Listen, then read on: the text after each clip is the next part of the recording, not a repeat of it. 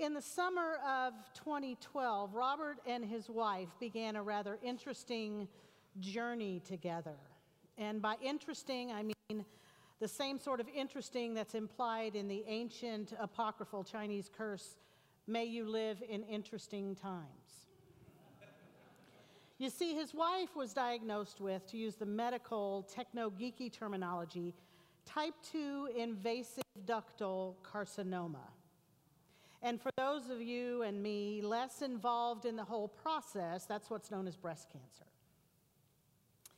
Each Sunday, there are quite a few of us here online who are or have been caring for a parent, a spouse, a sibling, or a child with chronic, chronic or mental illness, cancer, stroke, dementia, mental illness, addiction, a pregnancy complication. These are just a few of the list of so many diagnoses that cause the lives of a patient and their care- caregiver to enter this whirlwind of a storm, something that they may not feel they can control by themselves. And layer in the daily caregiving many share as parents of young children, just day to day life. Well, caregiving is really all around us, isn't it? So, how do we enter that storm with calm when it happens? How does one stay centered with all that's needed to be a caregiver? Today, we're continuing on in the sermon series of Be Fruitful Creation, Caregiving, and Community. It's a sermon and worship series where we give praise to God for creation and for all the people around us and all the gifts that have been given. And today we focus on caregiving. Giving, and I have to thank Robert Martin for allowing me to share some of his experiences in this sermon. So, when I was pregnant with our first child, Shannon, who is now 29, years old, I was determined that no one was going to treat me any differently than I was before I was pregnant. I wasn't sick. I had nothing extraordinary going on.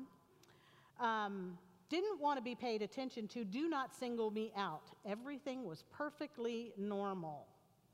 Imagine my surprise then, and Steve's, and my parents, and his parents, when at 29 weeks I was put on bed rest for the duration of the pregnancy.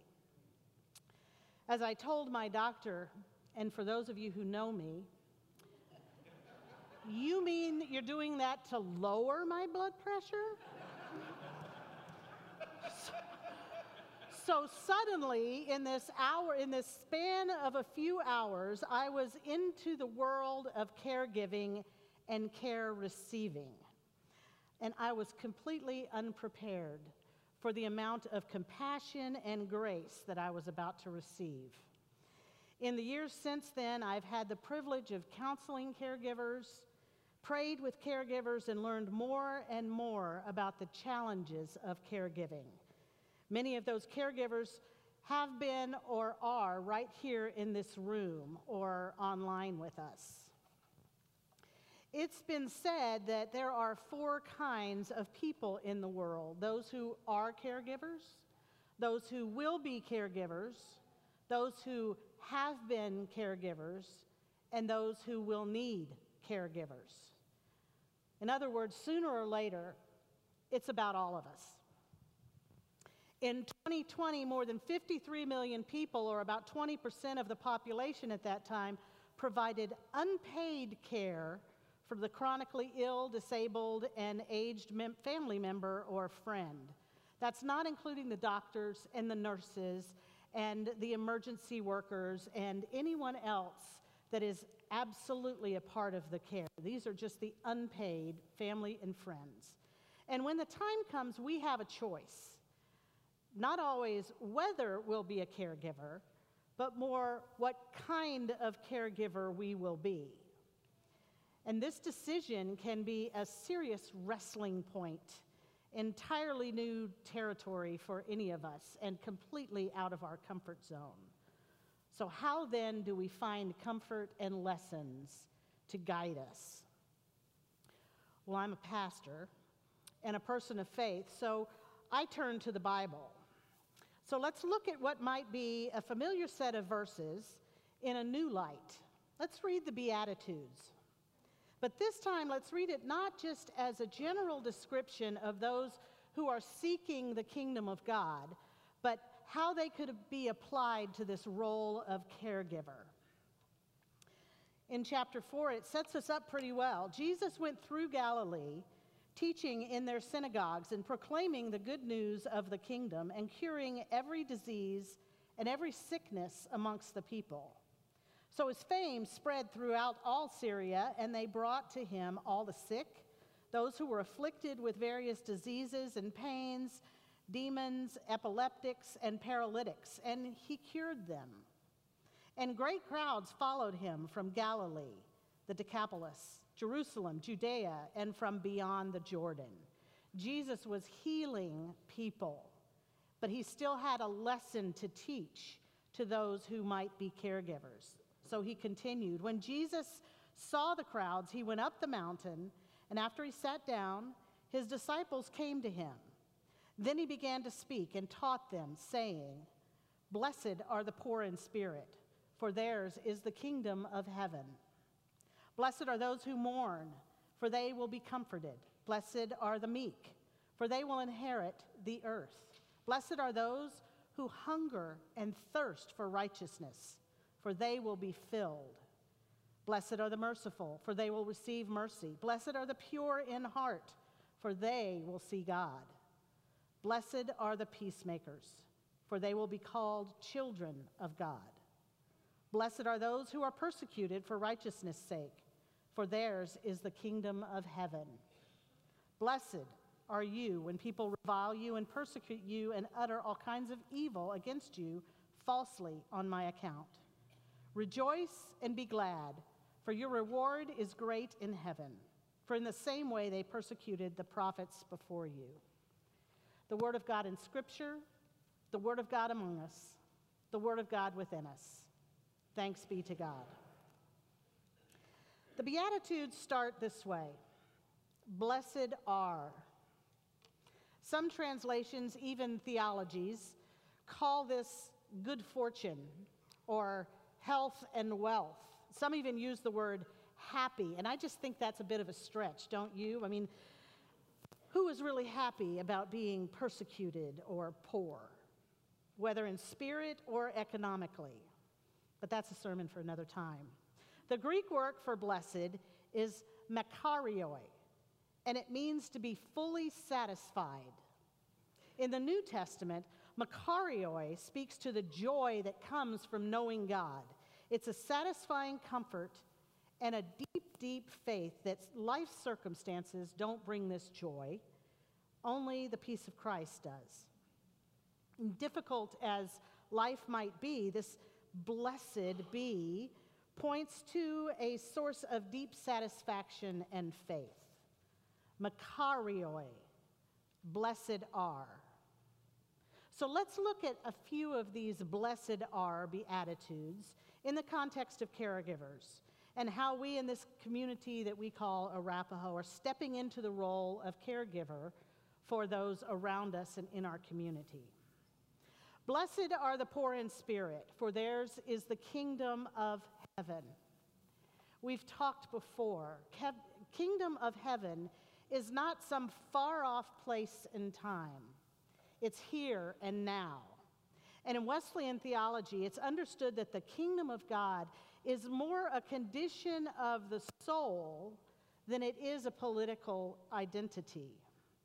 Wesley's declaration of his heart being strangely warmed is a witness to the personal experience of the kingdom of God. Right there, right there, my heart is strangely warmed. It's within me. The kingdom of God is here. True religion is char- characterized by a spirit led joy, holiness, and peace that can be found today. It's not just something, someplace, sometime that we're waiting for. And God looks to us, the caretakers, to bring that kingdom to ourselves and to others here and now. The comfort is this the kingdom of God is not a place where you are alone. People take care of people. And as for the caregiver, this is good news because providing care to someone can take its toll on mental health, exhaustion, burnout. We need each other. We need each other as caregivers to lift each other up and encourage us and keep us going. As caregivers, we cannot do it alone. We need each other. And I'm so thrilled about the way we do that here at Arapahoe through prayer. We do that here at Arapahoe several times during, during the week. On Monday, there is a small group of people who get together online at 12:30 and pray specifically for people who have asked for prayers by name every week for about half an hour. And from there, we gather up all the prayers and send them out to a list of people that we know as prayer partners who have agreed to pray for those who are needing care and prayer. If you're interested in being on that list and receiving and committing to us in prayer, you can see Judy when you, when you walk out. I did tell her that she might be accosted because I know all of you want to be on that list. It's a way that we are blessed and full for the poor in spirit, that we bring the kingdom of heaven to people through prayer, that we lift each other up. Second, blessed are those who mourn, for they will be comforted. If you've been with family or friends who are going through cancer treatments or other long illnesses and caregivers yourselves, you know that comforting is not that easy. It's not as easy as to say, You will be comforted. The role of a caregiver is a hard journey with the need for a lot of strength and patience and endurance. And during this time, you'll end up losing some things that are precious to you, even if only for a short time. There's a Bible paraphrase version called The Message. And the message paraphrase of this beatitude, blessed are those who mourn, for they will be comforted, describes mourning as a feeling like you've lost what is most dear to you. Those who are sick or otherwise in need of care probably won't like, act like themselves much of the time. What used to bring laughter and smiles might fade away. It's hard, really hard to see people change during this time. What was a steady rhythm of life for the caregiver, school days, work days, meals, waking up, going to sleep, at least there was some semblance of control over your day, right? What has been lost is worthy of mourning. But what does that mean to the caregiver? Again, referencing the message paraphrase, you're blessed when you feel like you've lost what is most dear to you. Only then can you embrace, be embraced by the one most dear to you. For the caregiver, loss of life, spouse, job, even loss of hair, all of that we grieve inside. That mourning as if we've lost something very dear to ourselves. For the caregiver and even the one who is cared for, comfort comes through tears mournful tears, angry tears, tears of frustration and pain. And there's something holy and sacred about the care that is shown while sitting with someone and letting them cry and not really feeling like you have to give words to the situation. Being there with someone is how we care for them. And how are we at Arapahoe providing that holy and sacred care for those who have lost something very dear? I think of a few things when I think of this. We have a very strong partnership with three uh, three churches in an organization called Faith and Grief. What I like about Faith and Grief, which is led by four people here at Arapahoe, is that they meet monthly and they tell stories and experiences about different stages of grief. And they acknowledge that grief is not just a function of death, that we grieve a lot of things when someone gets a divorce, when someone's child is hurt and we grieve what is happening. We grieve a lot of things. We have our funeral ministry here, where several people pull together a service that's meaningful and sacred, and that shares the, the, the news that death is not the end. They pull together receptions and homilies and music, all of these things that provide care to the people who are suffering and grieving, sharing a message that in death comes new life, just as we proclaim every Easter, O death, where is thy victory? O death, where is thy sting? That is caregiving. And in worship services, especially during communion, we act as caregivers when we place that grace and love of Christ, the bread and the wine, in someone's hands. And then many of us will walk to the altars that we have here and kneel. And someone will come beside you and put a hand on your shoulder and pray. And it's then when we're embraced by the one most dear to us, coming to us as a friend and sharing our tears. Blessed are those who mourn, for they will be comforted. Blessed are the merciful, for they will be shown mercy. Wow, we've really got to be careful when we use that word mercy in the context of caregiving. Mercy can be viewed as putting someone out of pain, like a mercy killing, out of their misery. Um, and, and, and I do believe that's true in part. As we read in the verses before the Beatitudes, Jesus does heal and shows mercy to those who are in pain. But When I think about caregiving, I prefer to hear not the word mercy, but compassion.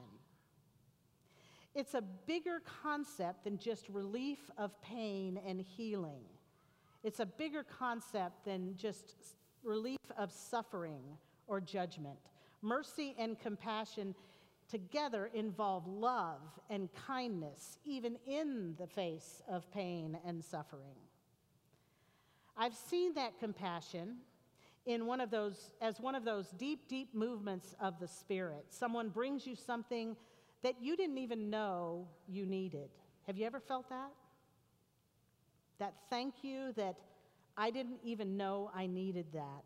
Robert Martin shares a story that he felt that movement, that compassionate spirit, as a caregiver friend uh, brought to his wife and came to take her for a manicure and a pedicure.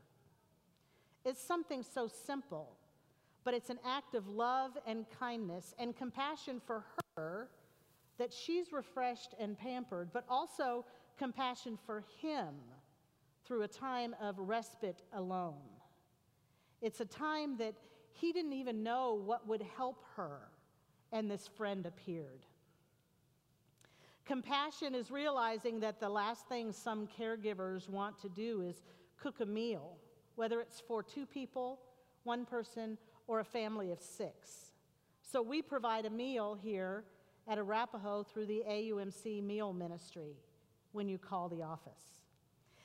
Compassion is knowing that a family is caring for someone with a long term illness and may not have time for those day to day things. So some friends get together and mow their lawn every week.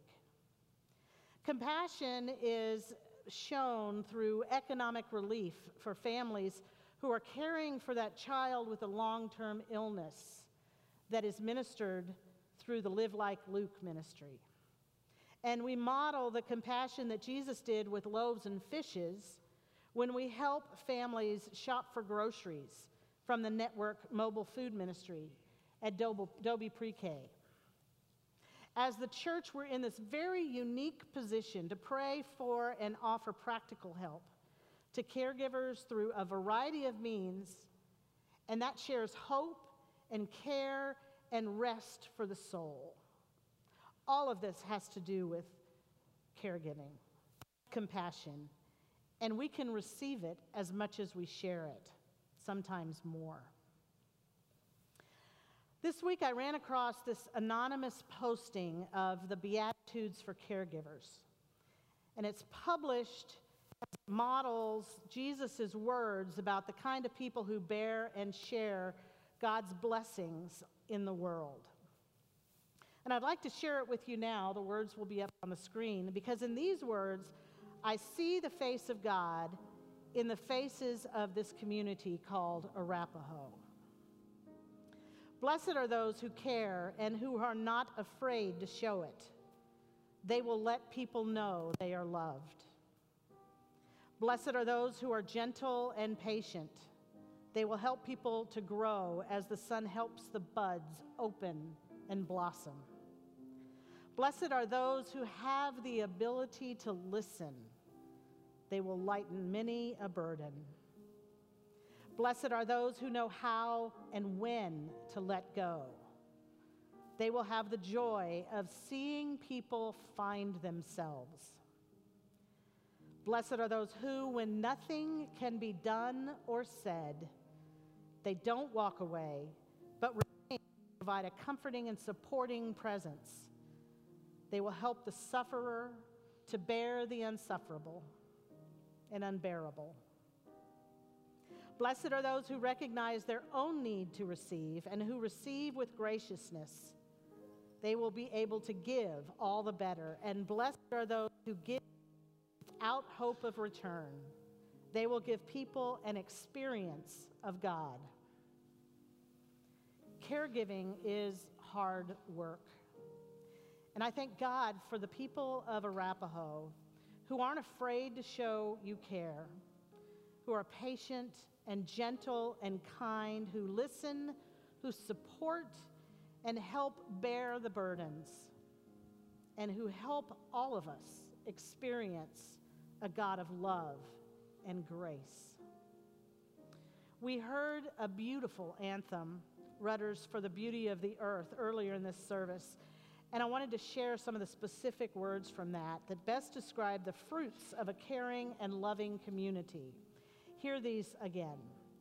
For the joy of human love, brother, sister, parent, child, friends on earth, friends above, for all gentle thoughts and mild. Lord of all, to thee we raise this our joyful hymn of praise. May it ever be so. Amen.